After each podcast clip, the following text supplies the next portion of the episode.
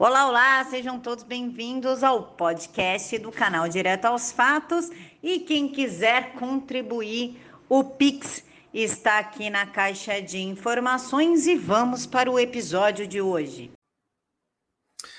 Olá pessoal, boa noite, sejam bem-vindos a mais uma live. Hoje, de forma inédita, nós estamos transmitindo essa live em seis canais diferentes. Né, dois canais do Facebook e quatro canais do YouTube. Eu sempre esqueço disso aqui, toda vez.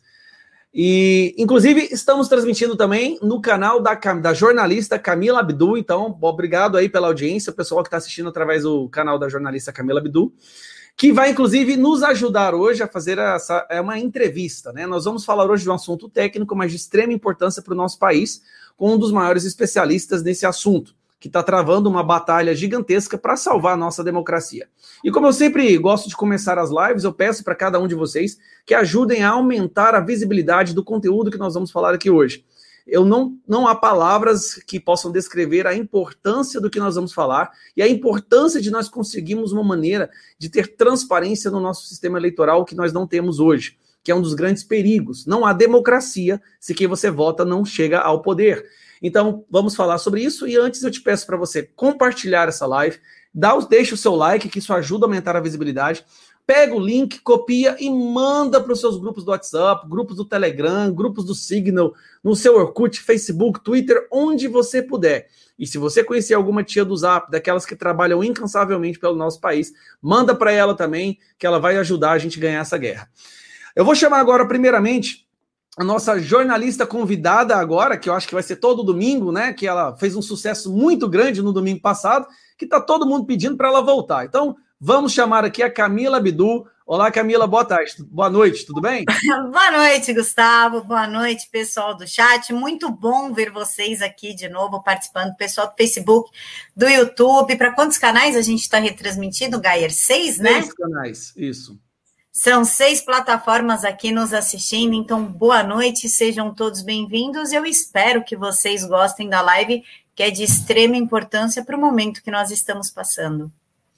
É um prazer ter você, você sempre ilumina o meu canal e depois daquele domingo passado, agora é, agora é isso. Toda vez o povo perguntando, oh, faz com a live, faz live com a Camila, traz ela, cara, ela é melhor que você, você é muito chato. Eu falei, tá bom, trazer a Camila então. Só para a gente ter mais audiência e poder divulgar a verdade, a gente traz as pessoas.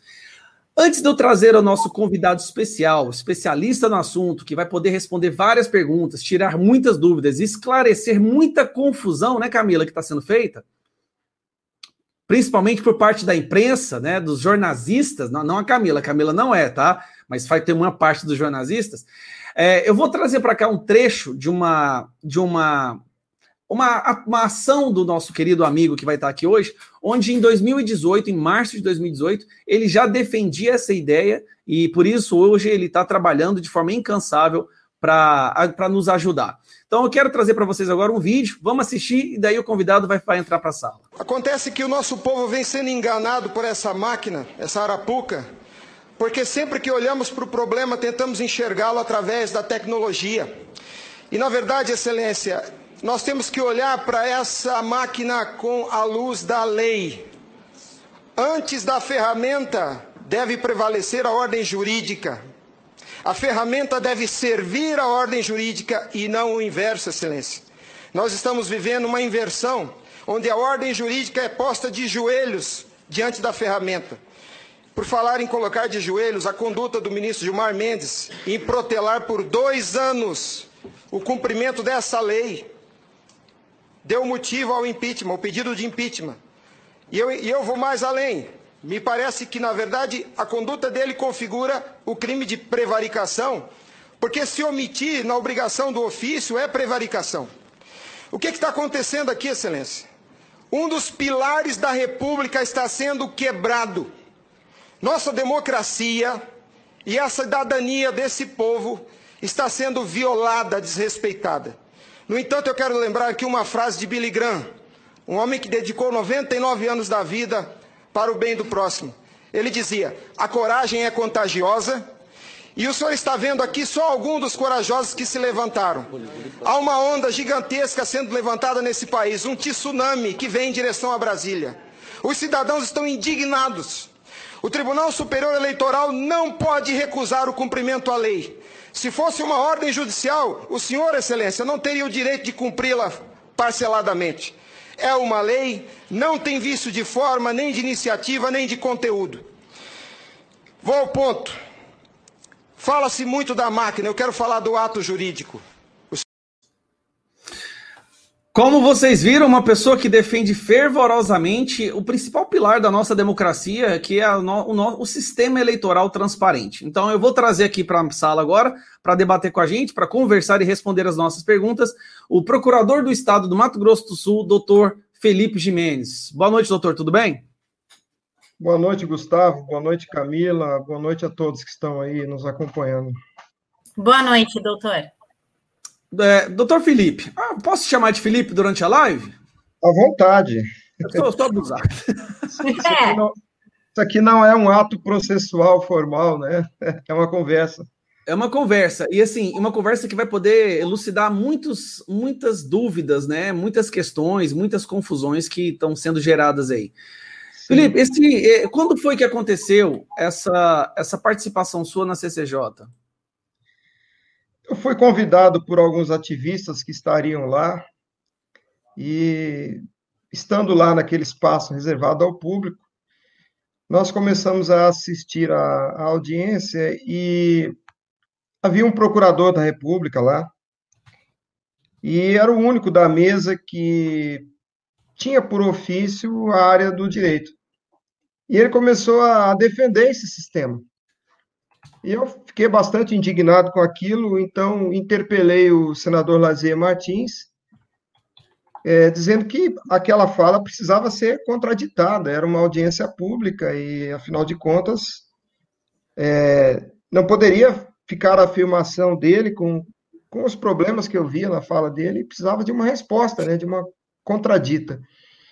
O senador Lazier Martins, a quem eu admiro, foi bastante sensível, e deu voz ao público, me permitiu que falasse.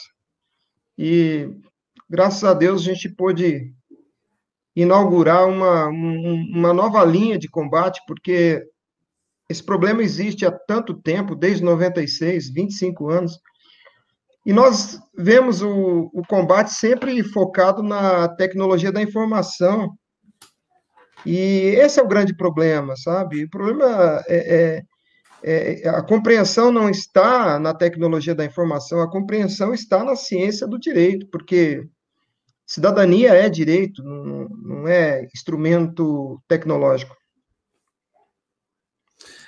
Camila?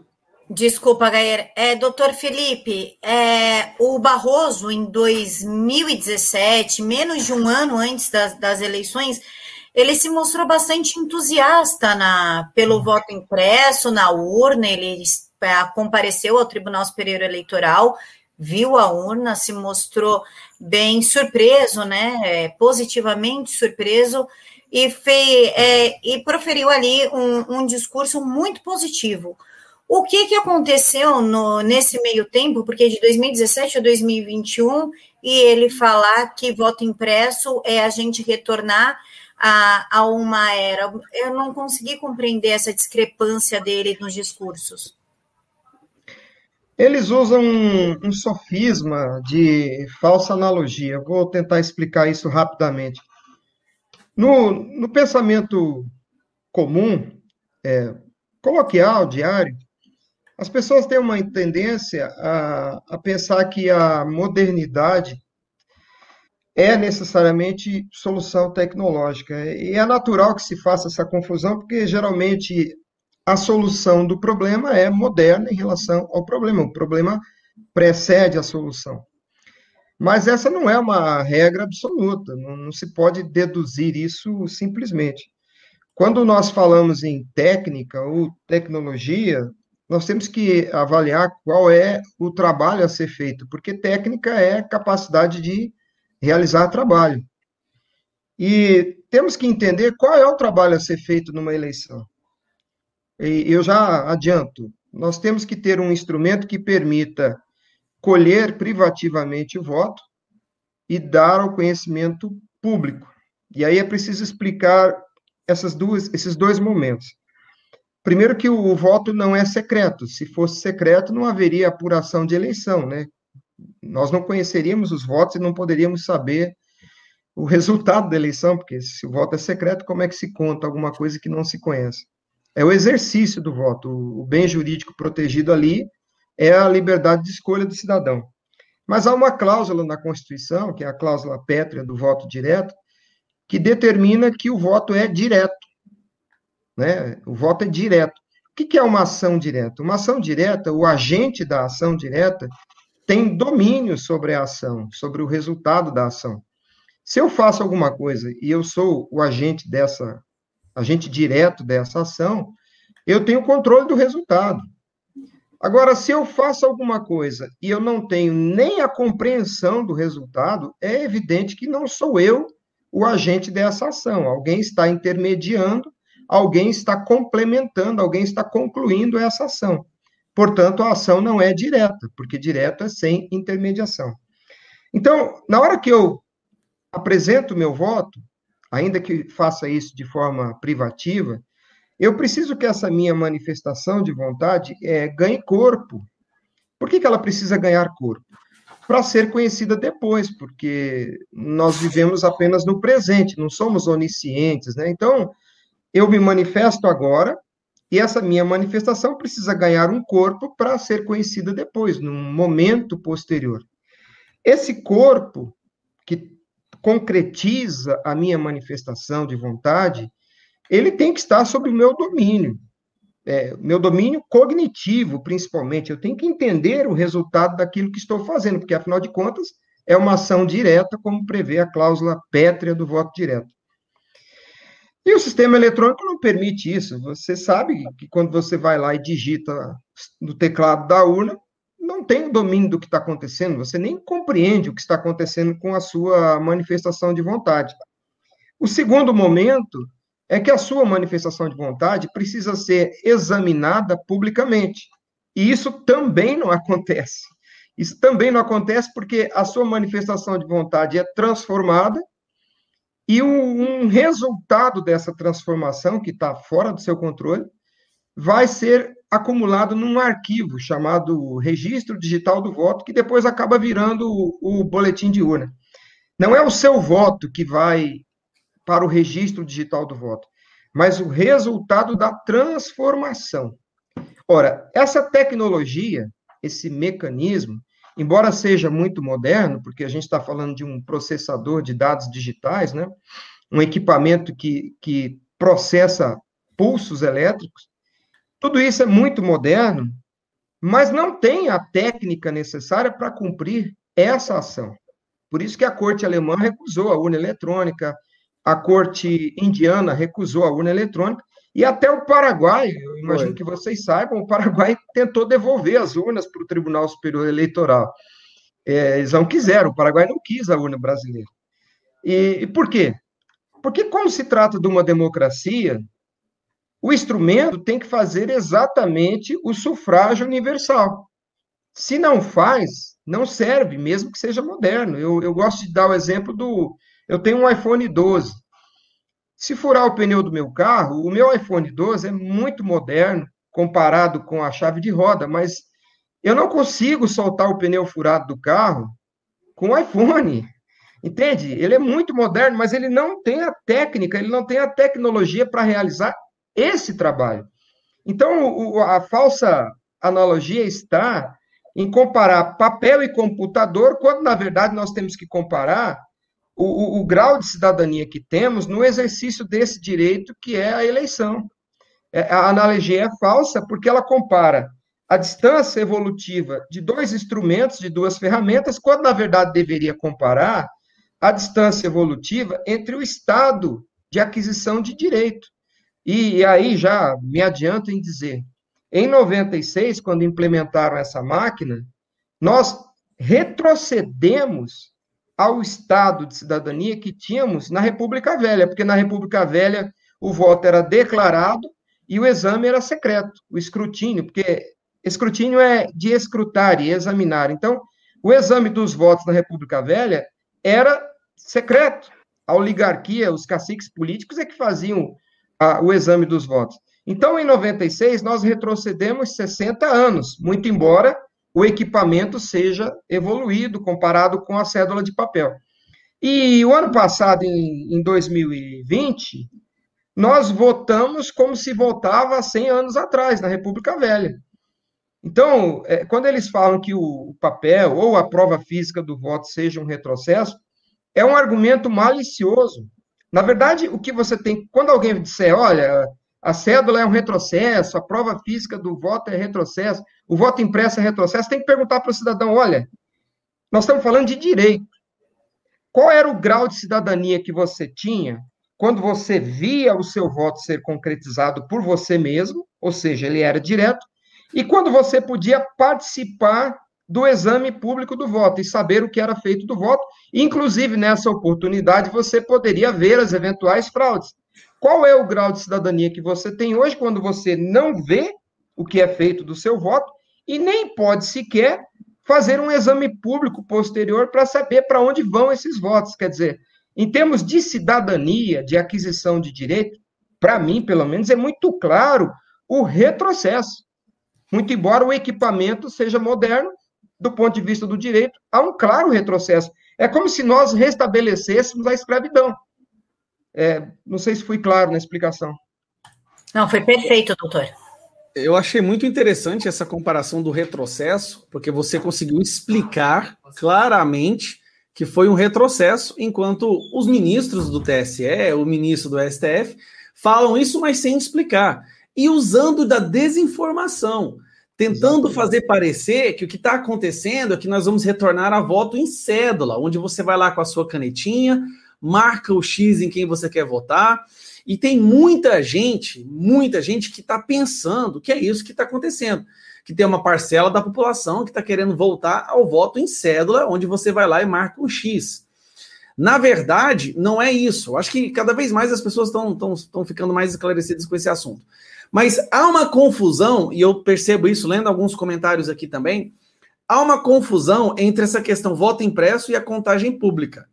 Então, assim, havia um movimento que está acontecendo na questão do voto impresso, da impressora, do lado da urna, que você vai lá, digita, aparece o nome que você, quem você votou, você confirma, ou seja, você está vendo ali a materialização da sua vontade, que é o que você estava falando, né?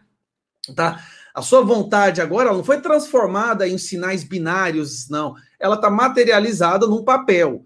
Então, aquilo é ótimo para ter uma escrutínio, conferência, e cai numa urna. Agora, existe esse outra pauta que ainda está meio confusa, que é a questão da contagem pública.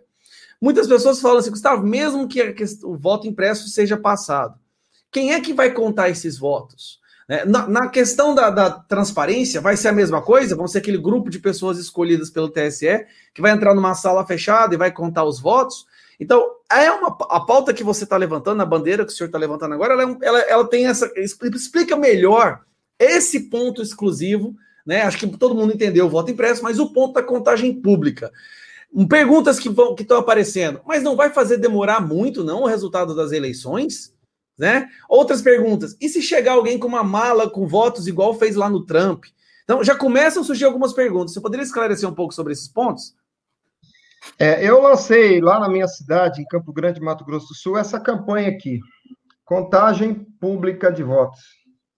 É, a contagem dos votos seria a terceira fase do escrutínio, do exame público do voto, porque no escrutínio nós identificamos o voto, nós identificamos o beneficiário do voto e apresentamos o voto né, publicamente aos seus destinatários, porque o voto tem um beneficiário, que é o candidato escolhido, e o voto tem um destinatário, porque o voto é uma declaração. O destinatário do voto é que é o detalhe interessante. Quando eu voto, Gustavo, a minha declaração deve alcançar você, a Camila e os outros 140 bilhões de eleitores, porque nós, povo, é que temos a soberania de decidir o destino do país. Então, quando nós, povo, nos reunimos para votar, é preciso que você, Gustavo, saiba qual é a escolha que eu fiz. Não necessariamente que o Felipe fez, mas qual é a vontade que está nesse voto legítimo. Ou seja, É, é qual o destino que os outros 140 milhões de brasileiros quer para o país? O destinatário dessa declaração é o povo, porque a deliberação é do povo. Então, ainda que eu tenha lá um beneficiário que é o candidato escolhido, a declaração tem que ser apresentada ao público. E não basta imprimir. É, é, é, qual a razão de imprimir? Não é a impressão pela pura e simples impressão. A impressão do voto não seria apenas para você, Gustavo, ver no papel o que você já vê na tela do, do, do computador. Não, não é isso. A, a prova física do voto ela existe, primeiro, para dar a Camila o domínio da ação que ela está fazendo ao votar, ou seja, para que a Camila exerça o voto de forma direta, respeitando a cláusula pétrea do voto direto, mas isso tem uma razão de ser. Esse corpo físico da declaração da Camila, ele existe para que ele seja conhecido pelos demais cidadãos no momento posterior, no momento do escrutínio.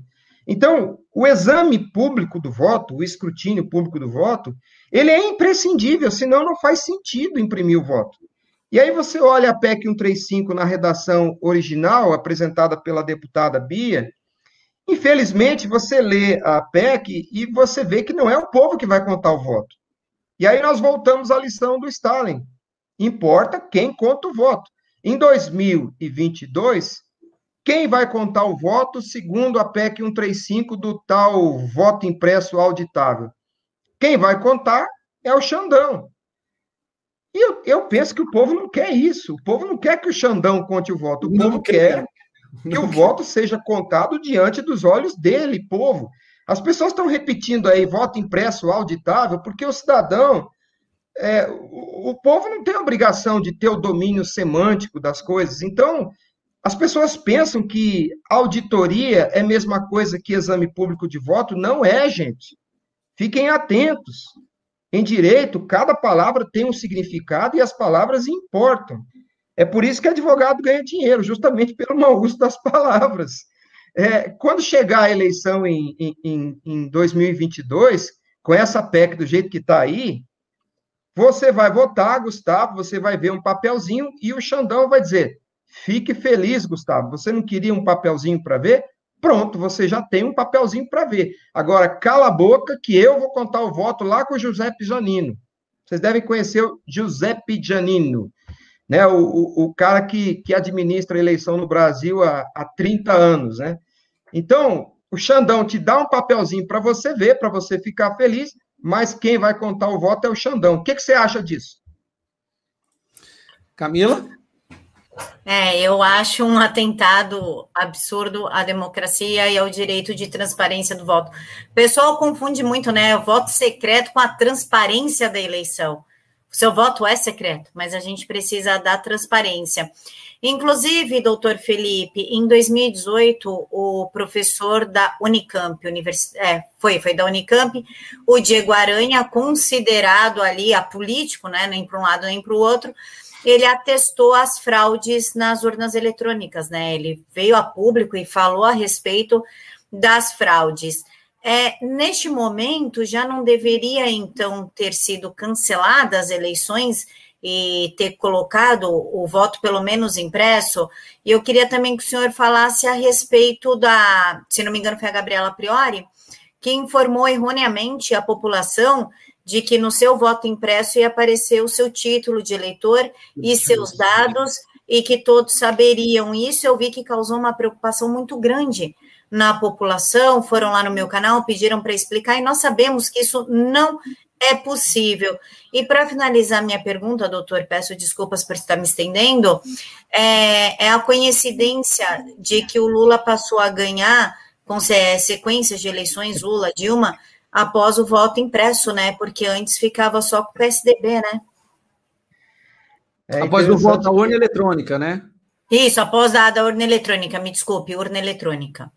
É, o povo é sempre acusado de votar mal, né? Mas será que é o povo que escolhe? Será, né? Porque se o povo não participa, se não há escrutínio público, como é que a gente pode saber se é o povo que está votando mal? Eu, eu tenho muita dificuldade em acreditar que a Dilma, com toda a incapacidade dela, tenha sido escolhida pelo Brasil duas vezes. É, é inacreditável isso. É inacreditável. Então, é, será que não tem alguém escolhendo por nós, é, já que nós não temos a compreensão do que acontece? A Camila falou é, é, sobre anular as eleições. Se houvesse é, honestidade intelectual, essa máquina já teria sido rejeitada há muito tempo, como foi rejeitada na Alemanha, como foi rejeitada na Índia e como foi rejeitada pelo Paraguai. A Lei 1079 de 1950 prevê no artigo 7, item 3. Eu digo item porque essa lei tem uma formatação um pouco diferente, ela não traz incisos na, na, na numeração romana. Então, 7.3, ela apresenta como crime de responsabilidade a violação do escrutínio. E como a gente pode ter certeza de que o escrutínio não está sendo violado se ele é secreto? Né? Porque nem juiz eleitoral, nem promotor eleitoral vê o escrutínio, porque eu não conheço nenhum juiz, nenhum promotor que enxerga pulso elétrico né? Só aqueles personagens lá da, da Marvel. Matrix. É, é Matrix, é, juiz e promotor não vê pulso elétrico. E o, a Lei 7.170 de 83, que é a Lei de Segurança Nacional, ela diz que o bem jurídico protegido por essa lei é o regime representativo democrático, isso está no artigo 1 inciso 2, e no artigo 23.1, essa lei prevê que incitar, incitar é, é cutucar com, com uma varinha, como se eu pegasse essa caneta BIC aqui e ficasse cutucando um, um, um, uma, um vidro com nitroglicerina dentro, sabe? Desafiando ali o vidro de nitroglicerina. Isso é incitar. É o artigo 23.1 da Lei de Segurança Nacional diz que incitar a mudança do regime político é um crime é, contra a segurança nacional. Ora, se eu não permito que o povo tenha poder sobre o momento de deliberação na escolha dos representantes, como que eu posso ter, de fato, um regime representativo democrático? Porque democracia é poder do povo. Aí eu te pergunto, Gustavo, qual o poder que o povo tem no processamento dos votos no dia de eleição. Me diga, qual o poder que você, Gustavo, cidadão, tem no dia da eleição? Absolutamente nenhum, né? E cada vez está mais comprovado isso. A impressão que nós estamos, que era uma impressão e agora já está se tornando uma verdade, é que é tudo um teatro. E eu falo isso sempre. Nós acreditamos que estamos, estamos elegendo alguém, mas quando chega lá, um grupo de pessoas fecham-se dentro de um quarto e decidem quem serão os líderes do executivo, os deputados, senadores, assim como é, e nós vivemos na impressão, a impressão que tínhamos uma democracia, só que parece que está cada vez mais claro. Então, pelo que o senhor falou, o, o simples fato de nós estarmos agora pedindo transparência, pedindo para que o momento mais crucial de uma democracia seja respeitado, que haja possibilidade de escrutínio, Pessoas como nós, nesse momento, poderíamos, poderíamos nos encaixar na segurança nacional, na lei de segurança nacional, por estar incitando uma mudança no governo, na, no sistema democrático, no sistema do Estado? Não, não, não. A minha crítica é aos agentes públicos, não ao cidadão. A minha crítica é aos agentes públicos que insistem em fazer o escrutínio secreto de votos. Porque Escrutínio secreto de votos. Escrutínio é escrutar, exame. Sim. Exame secreto de votos é completamente incompatível com democracia. Completamente incompatível. É como se você visse uma tartaruga voando. Tartarugas não voam. Se você viu uma tartaruga voando, você está tendo alucinações. Se você vê numa democracia votos sendo contados secretamente, você não está em uma democracia. Entendam a gravidade disso. O professor Olavo disse isso já há alguns anos. Ele disse: olha, fala-se de fraude, prova de fraude, aquele vídeo que você colocou do Barroso, ah, mas nunca provaram a fraude. Gente, a fraude está no próprio ato. A, a, essência do ato está fraudada, porque se você está em uma democracia, democracia é poder do povo, e nessa democracia, o voto está sendo contado secretamente, ou seja, o povo não tem nenhum domínio sobre o processo, então não há democracia. Contar votos em segredo é fraudar a própria democracia. Entenda, é, é, é, é, está na essência do ato. E não somos nós, povo, ao exigir escrutínio público, que estamos ameaçando o regime representativo. Não. São as autoridades que executam contagem secreta de voto que ameaçam um regime representativo democrático, porque não há poder do povo numa eleição onde o cidadão não vê nada. Ele não vê nem o voto que ele faz, ele não tem domínio sobre o voto que ele faz, e ele não vê depois a apuração. Porque nesse modelo eletrônico que está aí desde 96, quando você aperta aquele botãozinho verde lá, confirma, a sua vontade derrete. E ela é transformada em alguma coisa que você não sabe, mas imediatamente após a transformação, que deve durar lá um milionésimo de segundo, algum resultado é produzido. E já há a destinação do voto. Perceba, na hora que faz aquele sonzinho na urna eletrônica, a sua manifestação já favoreceu alguém. Mas você não sabe, porque você não teve o domínio sobre o resultado, o juiz eleitoral não viu, o promotor eleitoral, ninguém viu. No momento que você aperta a tecla confirma, imediatamente acontece o escrutínio. Só que é um escrutínio secreto, porque ele acontece no âmbito dos pulsos elétricos. Isso é um, uma explícita fraude à democracia. Não precisa de prova. É, a própria ação em si é, é, é fraudulenta na essência. Sim. Camila? Doutor, eu vou começar aqui com a pergunta da Tânia, que eu achei bem conveniente. Ela disse o seguinte: sempre disse que a transparência nas apurações é mais importante que a contagem. Então, quer dizer que essa PEC é uma balela para enganar o povo? E 2014 nós vimos um congelamento da contagem de votos inexplicável, mas o Aécio Neves ele já cantava a vitória na, nas redes, inclusive mostrando ali uma mensagem que ele tinha recebido no celular falando que ele tinha ganhado as eleições. Em 2020, nós vimos o mesmo congelamento, doutor. E, surpreendentemente, as eleições causaram um choque. O pessoal, mas vou citar o exemplo de São Paulo. Mas como Covas e Bolos, ninguém gosta dos dois, como eles no segundo turno. E isso causou ali uma, uma confusão nas pessoas e culpa-se esse congelamento. Já o Barroso fala que o congelamento se deu porque o supercomputador milionário, caríssimo, sem licitação, sem aprovação do povo, deu um problema. Alemanha. Da Alemanha deu um problema porque ele tirou o poder do TRE de auditar os votos, né, de fazer as contagens e encaminhar para o TSE e colocou tudo para o TSE. Pergunto, primeiro, essa da Tânia, se essa PEC, então, é uma balela para enganar o povo.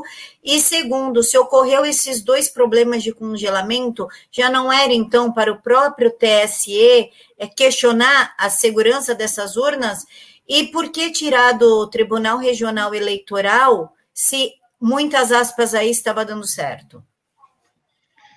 É, eu entendo que foi completamente ilegal fazer a apuração no âmbito do Tribunal Superior Eleitoral, porque a previsão legal expressa é que a apuração deveria ser no âmbito do Tribunal Regional. Então, é uma flagrante ilegalidade.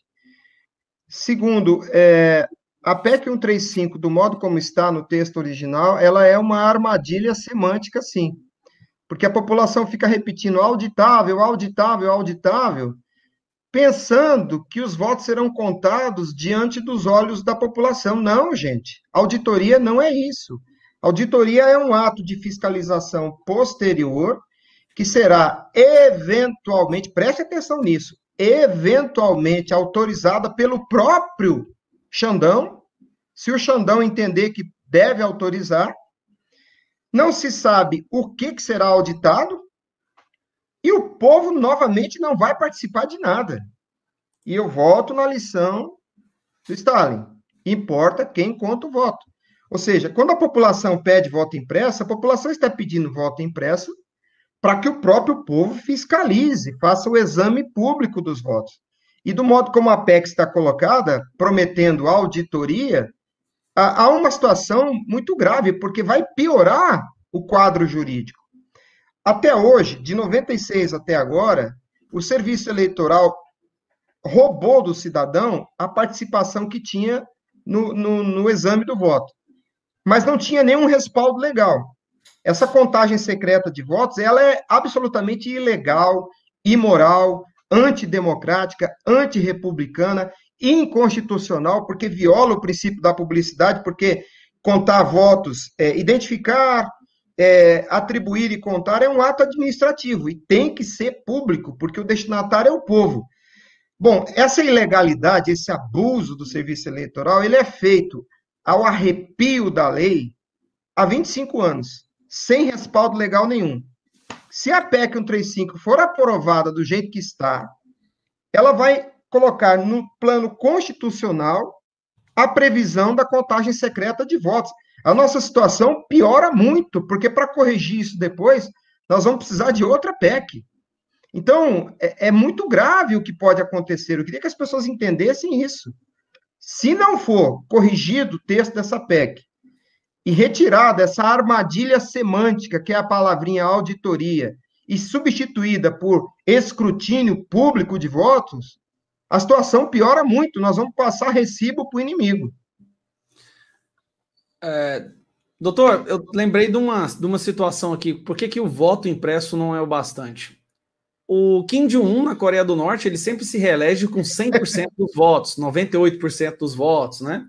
E lá não tem urna eletrônica. Lá as pessoas vão na cédula, marcam os seus candidatos, os que estiverem vivos, né, até o momento da eleição, porque a maioria já desaparece, como a gente sabe que funciona. E por incrível que pareça, ele ganha sempre com 100% dos votos. É uma unanimidade jamais vista. O voto não é, o voto é, é papel, é cédula.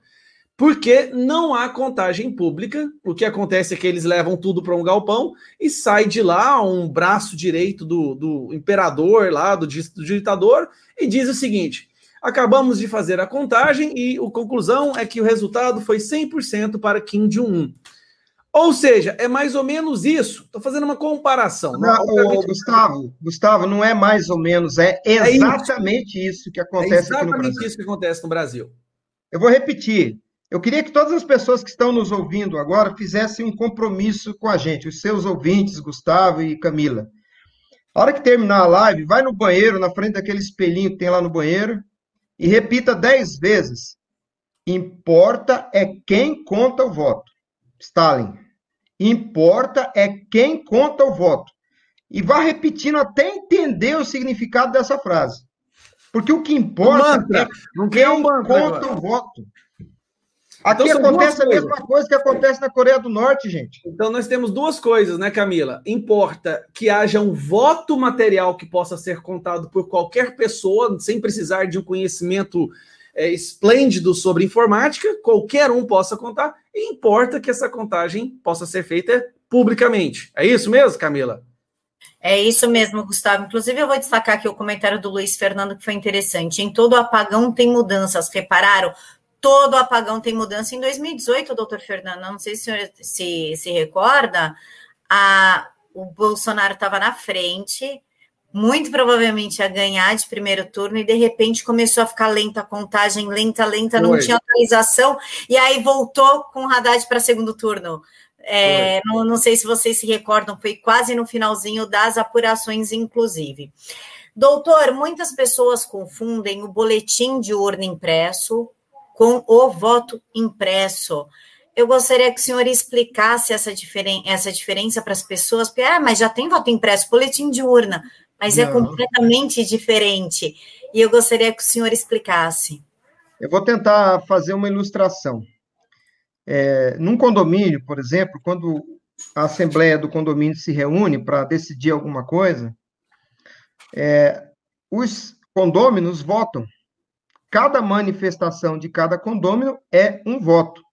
E aí, então, é feita uma ata, né, um documento que registra o fato ali daquela reunião e a decisão que foi tomada naquela reunião. E aí, na ata, você tem lá, olha, a discussão era sobre se pode ou não pode ter cachorro no prédio. E aí, desceram lá para a sala de reunião do condomínio 20 pessoas, porque geralmente vai pouca gente em reunião de condomínio, né? Eu nunca fui.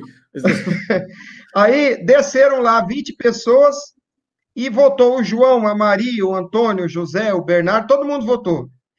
Aí houve lá 15 votos a favor dos cachorros, está autorizada, a cachorrada pode passear no condomínio à vontade. E cinco votos contra. Essa ata, ao dizer houve 15 votos a favor da manutenção dos cachorros e cinco votos contra, esse registro numérico da deliberação é o equivalente ao boletim de urna, porque o boletim de urna é uma ata. É uma ata, porque o que é a votação? É uma deliberação. Então, você tem o voto e você tem o boletim. O boletim é a somatória dos votos, é o registro da somatória dos votos. Então, quando o serviço eleitoral, e é inacreditável que eles façam isso, né?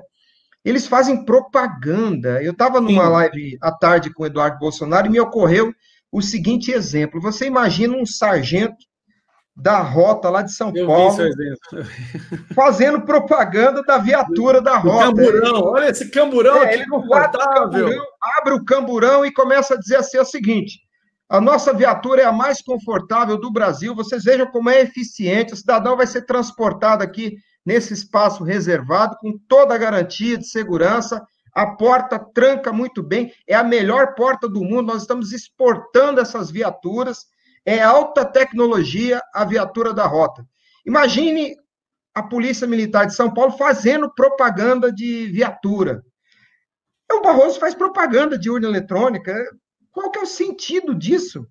É, então, eles fazem. Só para acrescentar nesse seu exemplo, fazem propaganda usando dinheiro público em empresas que estão sendo investigadas lá da época do Petrolão por ter acertado dinheiro do, das construtoras, ou seja, tem como piorar o que já é ruim, né? É, é tão ridículo isso tudo, é, não, não faz sentido a gente continuar nesse, nesse cenário de, de, de, de mentiras e, e, assim, é uma sobreposição de mentiras eu, eu até me esqueci o que eu estava dizendo, porque eu fiquei pensando na imagem do camburão. Vamos dar uma ideia para a Polícia Militar de São Paulo começar a fazer propaganda de viatura. Camila, você tem uma pergunta? Doutor, então, a, nós estamos aí vendo a comissão do voto impresso, inclusive o senador Marcos Rogério vai pedir também a abertura de uma comissão pelo Senado porque juntos, né, quando junto os poderes, a coisa começa a caminhar mais rápido. E é nós, enquanto sociedade, o que podemos então fazer para implementar o método que o senhor defende, que é a contagem pública? E a outra pergunta que eu vi no chat, eu peço desculpa para a pessoa que eu re, realmente não reparei o nome, é que como o povo vai participar desta contagem? Vai escolher sei lá, 60 representantes na sociedade, ou vai ser televisionado? Como é que faria isso? Olha, a, a lei prevê que a contagem dos votos deve garantir a quem está fiscalizando é, que essa pessoa não pode ficar a uma distância superior a um metro do voto. É, a Argentina tem um modelo de urna, e o Paraguai também está com um modelo de urna lá, que a máquina não conta o voto. Não é a máquina que conta. Ela só gera a cédula física, ela imprime um texto compreensível para qualquer cidadão e carrega um chip, que esse chip vai servir depois apenas para facilitar o, o, o acúmulo dos dados, mas o cômputo o exame público vai ser feito na cédula física, na, no texto que é compreensível para qualquer cidadão. E como é que funciona o sistema argentino? O professor Amilcar Brunazzo sempre fala desse modelo. Há uma cédula que é impressa e é colocada numa urna. No final do horário de votação, a, a, os mesários abrem essa urna diante dos fiscais de partido, representantes do povo que estão lá na sessão, e aí, uma a uma, cada cédula é contada. E as pessoas veem a cédula, veem o que está escrito na cédula, é, depois vem a informação que é lançada no boletim de urna e vão acompanhando todo esse processo até o final, inclusive a somatória dos votos. Quando termina a contagem, aquele boletim que é físico, que foi feito com base no exame presencial de cada cédula, esse boletim é publicado. E a, a Argentina conta a, os votos da sessão concomitantemente. Todas as sessões contam seus votos concomitantemente. Então, eles conseguem apurar a eleição nacional em menos de uma hora. E nós podemos fazer isso, porque se os mesários da sua sessão eleitoral, Gustavo, têm legitimidade para receber os votos, por que eles não teriam para abrir a urna e contar diante do, dos seus olhos, caso você se, se ofereça como fiscal? Então, então eu, teria, eu estou teria, teria assim, só para a gente entender, seria no mesmo dia, teria já pronto um exército de pessoas para fazer a contagem. Exatamente. Você já tem ali os mesários trabalhando, e eu tenho certeza que a população brasileira, é, dos que votam na própria sessão, nós teríamos ali pelo menos quatro, cinco voluntários da própria sessão, cidadãos, que estariam dispostos a fiscalizar a apuração dos votos. Com Se certeza. houvessem mais candidatos do que é, digamos que a lei preveja, digamos que, por exemplo, o, o, relator Felipe Barros traga essa previsão quando ele for redigir o substitutivo. É, e traga lá a previsão de que cinco cidadãos voluntários da própria sessão eleitoral participarão da fiscalização do escrutínio dos votos. Eu tenho certeza que, que não vai faltar cidadão para fazer isso. Ah, não vai. Então, no, no, terminou o horário da votação, aqueles cidadãos estarão ali para acompanhar a contagem das cédulas e, e verificar o que está escrito em cada cédula, o que está sendo anotado no boletim de urna, e isso se faria simultaneamente em todas as sessões do Brasil. E aí você, Gustavo, através do seu site e outras, é, é, em outros movimentos, poderiam, através de fotografia, os próprios voluntários do, do, do movimento, por exemplo, nas ruas, B38, é... O B38 gosta muito do senhor falar nisso, viu? Tá em peso aqui acompanhando a live. Pode mandar um abraço para eles. Eles estão assim, estão em peso aqui. É, União Nacional dos Movimentos. Eu, eu, peço perdão a eles, porque eu esqueci de falar essa sigla na live com o Eduardo Bolsonaro. O pessoal puxou minha orelha. Então, a União Nacional dos Movimentos pode criar um aplicativo, por exemplo, para que os seus voluntários fotografem todas as sessões eleitorais do Brasil. E aí a própria União Nacional dos Movimentos pode fazer a somatória nacional dos votos, porque a operação é de adição, é muito simples. Então a Argentina consegue apurar a eleição nacional em menos de uma hora. Nós podemos fazer isso. As nossas sessões têm em média aí 300, 400 votos. Se eu te der 500 notas e 100 dólares, Gustavo, você consegue contar em quanto tempo? Ah, só pelo peso. Eu já sei quanto é. Você, leva uma hora para contar 500 notas? Não, muito menos que isso. Minutos, no máximo, dois, um minuto. Se bem que eu não estou acostumado a contar tanto dinheiro assim, sabe? Nunca contei 500 notas de nada. Mas a gente, a gente adapta, né? Quando é dólar, a gente adapta. Doutor, então, quando tem essas eleições e as pessoas vão lá tirar fotos dos boletins, dos BUs, né? Não adianta nada aquilo não tem importância nenhuma. E, e, é uma enxurrada de fotos na internet. Não, vamos lá tirar foto, aí vai lá no, no painel, no mural que eles colocam, né? Todos as, os extratos e vai tirando foto. Aquilo não adianta nada, porque entre o voto e aquele número, ninguém sabe o que, que aconteceu, né? Esse, esse é o grande problema, né? É, o escrutínio já aconteceu. Na hora que tocou aquela musiquinha ali, adeus, seu voto já foi transformado em alguma coisa que está fora do seu domínio. Portanto, não é voto direto. E depois você tem um escrutínio secreto, que numa democracia é um absurdo, é uma tartaruga voando. É. Camila? Desculpa, Gustavo. É... Quem poderia auxiliar, então, doutor? O pessoal aqui no chat está questionando.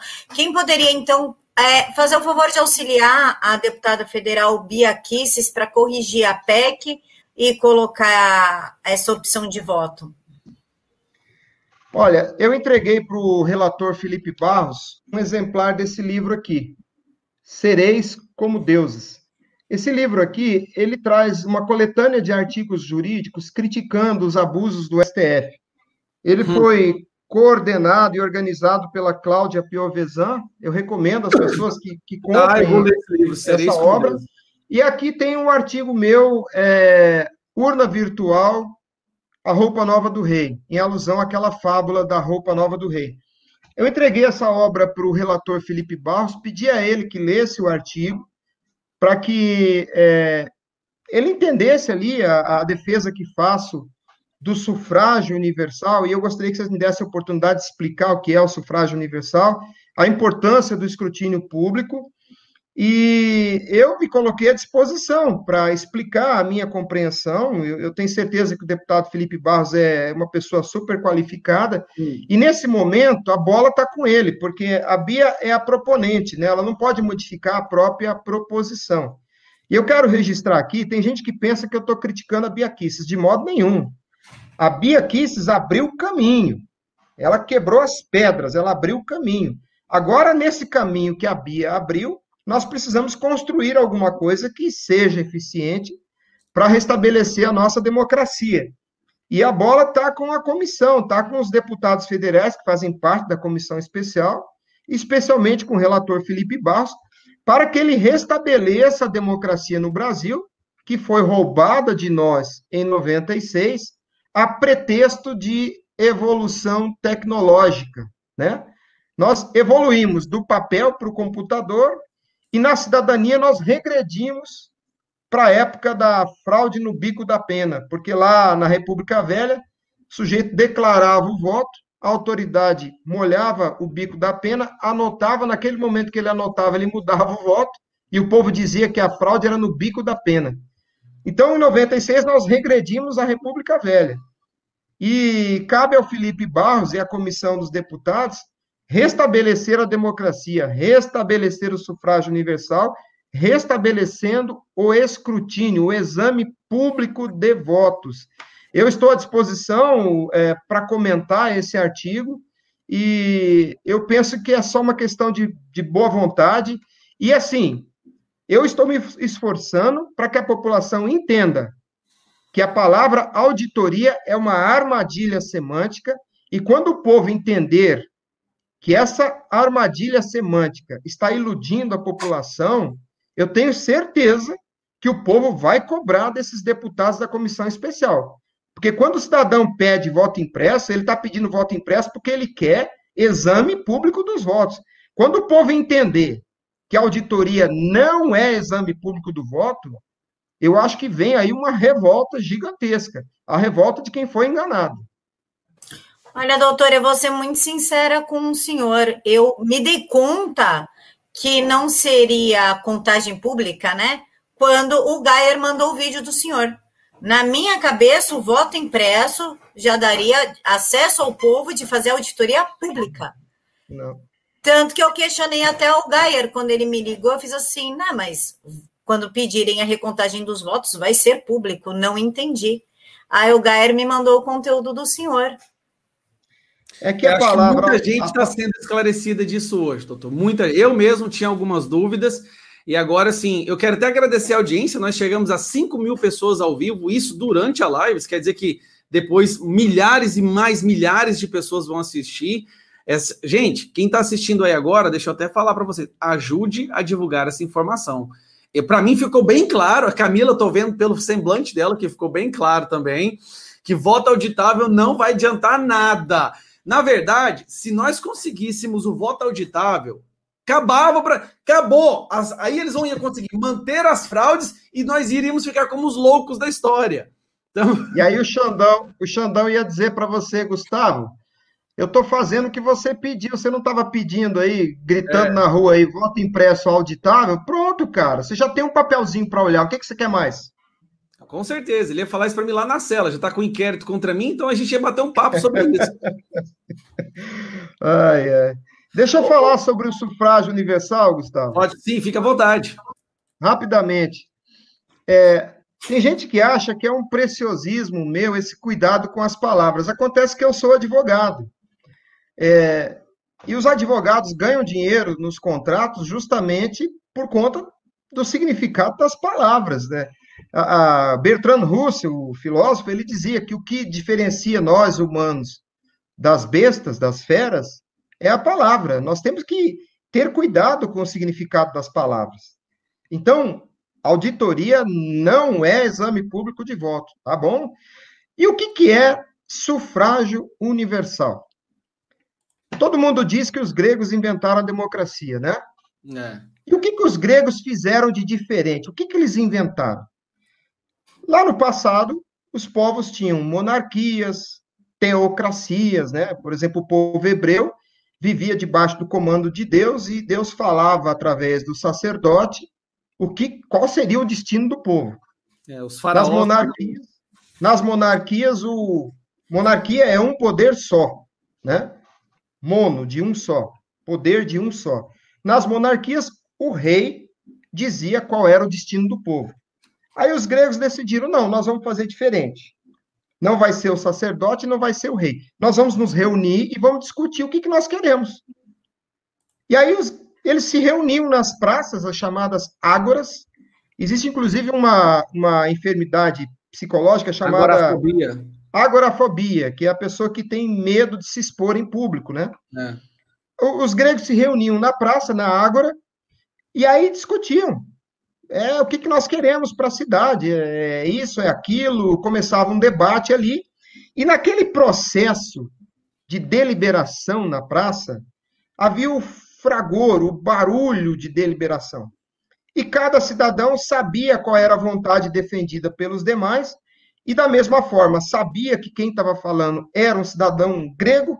Se aparecesse lá um, um persa, um, outro indivíduo de uma outra nação, ele seria expulso da praça, porque ele não poderia votar lá.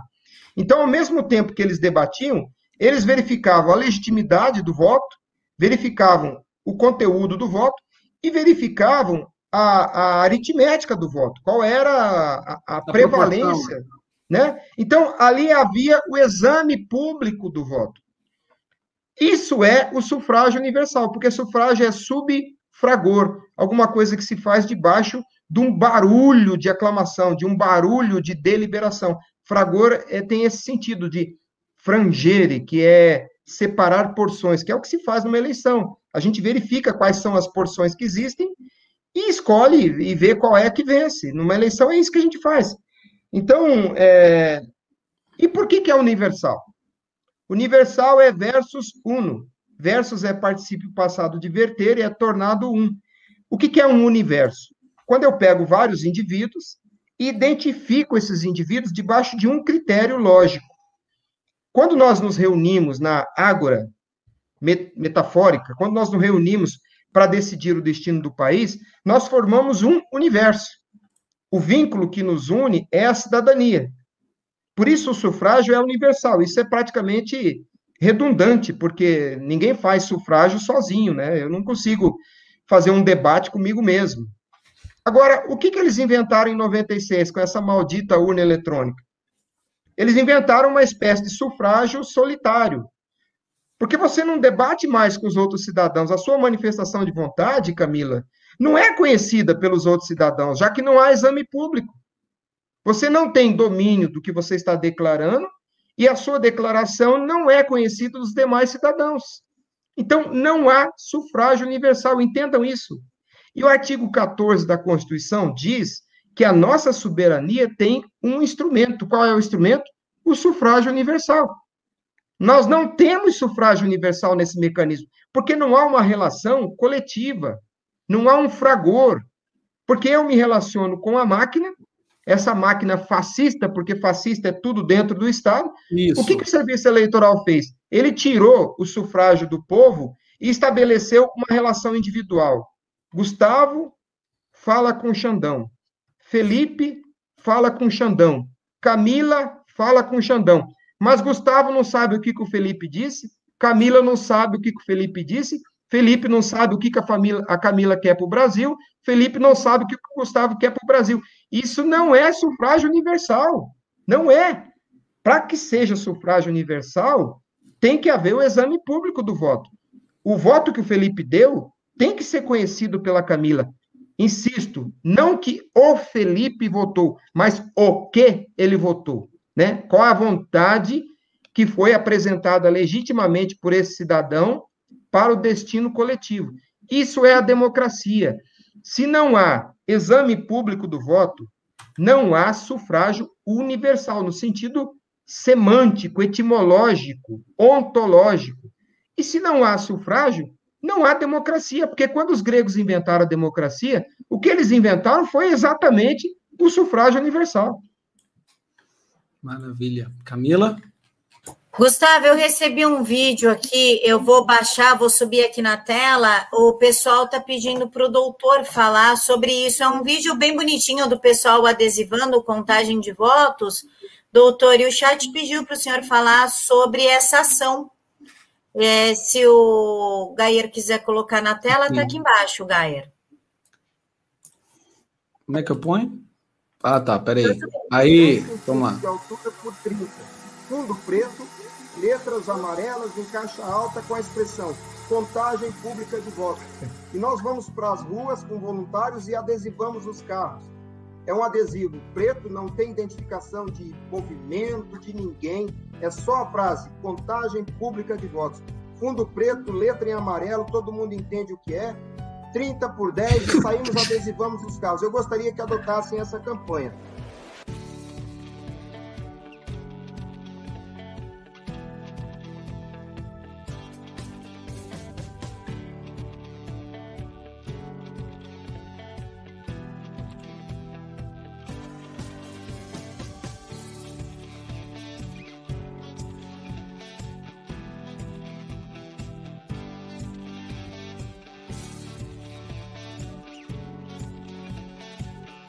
Eu fico até emocionado, Gustavo. Eu, eu gostei disso aí, ó. Voto impresso é fraude. Convença-me do contrário. Acho que eu vou fazer isso aqui em Goiânia. Essa gente linda aí que você está vendo é o meu povo lá de Campo Grande. É, só turma, só gangue. É. Esse é o chefe da gangue.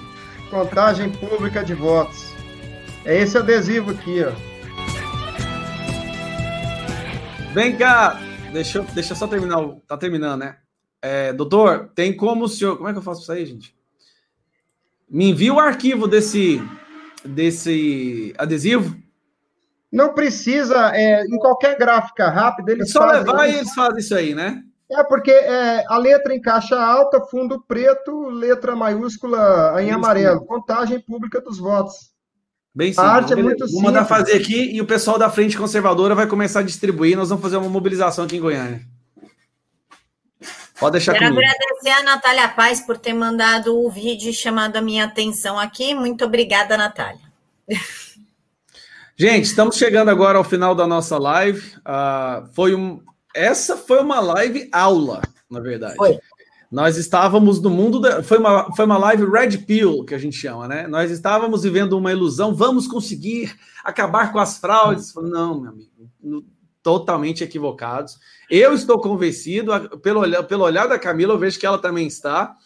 E é. pelos comentários que eu estou vendo aqui, eu percebo que eu não vi nenhuma pessoa contestando, argumentando, dizendo, não, isso está errado. Todo mundo dizendo a mesma coisa, né? E principalmente agora que eu acabei de fazer o um comentário, né? Tá bombando aqui justamente o mesmo comentário. Ainda bem que eu tô assim, graças a Deus assisti essa live. Ainda bem que eu cheguei a essa informação. E nós batemos mais de 5 mil pessoas ao vivo, que olha só, era uma informação que as pessoas estavam procurando. buscando.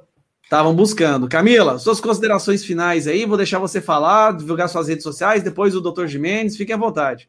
Não, na verdade, eu quero fazer um agradecimento a você, Gair, por ter me chamado para participar, e ao doutor, porque eu falei muito sobre o voto impresso, doutor, na certeza da auditoria pública. Então, agora que o senhor me esclareceu, é, eu vou apoiar a sua causa, né? Vamos começar a produzir mais material sobre isso, porque é importante a nação saber que, infelizmente, foi feito mais uma forma de enganar as pessoas, e o pior é que se a gente contestasse, muito provavelmente seríamos presos, porque isso é um projeto do próprio Barroso, que quem começasse a falar de fraude nas urnas acabaria, acabaria preso. E então essa aula que o senhor deu será de grande ajuda aqui para a sociedade. Então eu agradeço ao senhor, muito obrigada pela sua participação. Obrigado, Maravilha. Camila. Só para completar, quem ainda não segue a Camila lá no canal dela, é Direto aos Fatos. Então vão lá no seu YouTube, procure lá Direto aos Fatos e sigam a jornalista Camila Abdu. A doutor Gimenez, a palavra é sua. É, quero compartilhar o meu Twitter, que é Felipe M. Jimenez, com G no início, Z no fim. Felipe M. Jimenez. Felipe M. Jimenez, certo? É, o meu Twitter. Eu, eu vou colocando ali algumas ilustrações, exatamente, é isso aí. Eu vou colocando ali algumas frases que eu entendo que são didáticas para que as pessoas dominem esse assunto. A gente precisa que a população entenda, entenda e, ao entender, pressione os deputados para que a gente recupere o exame público dos votos, de todos os votos, viu? Não tem esse negócio de, ah, vamos fazer parcial. O voto do Gustavo tem a mesma importância do meu e do voto da Camila. Todos os votos devem ser examinados publicamente, todos os votos tem, devem ser tratados com o mesmo respeito, tá? Porque se nós vamos escolher votos que não serão contados ou não serão examinados, com que autoridade nós vamos fazer isso? Qual será o critério, por exemplo, para ignorar o voto do Gustavo e examinar publicamente o voto do Felipe? Isso não faz sentido. Nossa cidadania é igual, todos os votos devem ser examinados publicamente. E é o que a Bíblia diz, né? Conhecereis a verdade e a verdade vos libertará, tá? Isso não é uma campanha do Felipe, é só uma campanha pelo Brasil. Nós temos que recuperar. Eu quero o meu país de volta. Eu quero exame público de votos, escrutínio público de votos. Eu quero sufrágio universal no sentido da substância do sufrágio universal, porque eu quero que se restabeleça a democracia no país. O país tem um soberano que é o povo, não é o Barroso.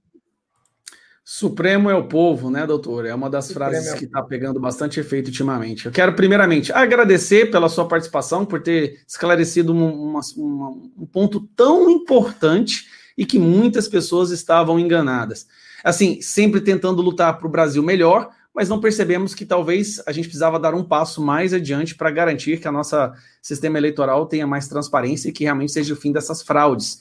E o que mais assusta é que exatamente as instituições que deveriam proteger a nossa democracia, que deveriam proteger a nossa Constituição e o nosso sistema eleitoral e garantir que o voto de cada indivíduo desse país seja o fator determinante das escolhas, são os que mais lutam para impedir que isso aconteça. Esse é o ponto mais assustador. As pessoas que deveriam proteger são as que mais lutam quem é, esse sistema fraudável, extremamente fraudável, que retirou de nós, como o próprio doutor disse, o nosso sufrágio, a nossa capacidade de ter um voto material e a certeza de que a nossa voz seria ouvida. Então, para mim, é um privilégio compartilhar com vocês, Camila, doutor Jimenez, a tela aqui no meu, no meu canal, no canal da Camila também, né, que foi, foi vários canais hoje. Eu percebi que realmente era um assunto muito requisitado, então eu coloquei todos os canais que eu tinha, nós chegamos a ter 5.300 pessoas ao vivo. Eu acho que esse é o, agora a tsunami está na maré alta, como o senhor disse lá na CCJ em 2018. Agora a tsunami que você mencionou lá acabou de pegar a maré alta e já vamos e vamos ver uma mudança em breve, Amém. se Deus quiser. Amém. Obrigado pela participação de todos vocês aí, tá bom? Obrigado a todos todo mundo que assistiu até agora, que compartilhou, que compa comentou, que deu super chat. São vocês que fazem a diferença. A gente está aqui para divulgar a verdade, mas a verdade precisa de que vocês as levem adiante e sejam firmes na defesa dela. O Brasil é nosso, nós não vamos perder. Deus está do nosso lado. Um abraço para todo Amém. mundo. Fique com Deus, galera.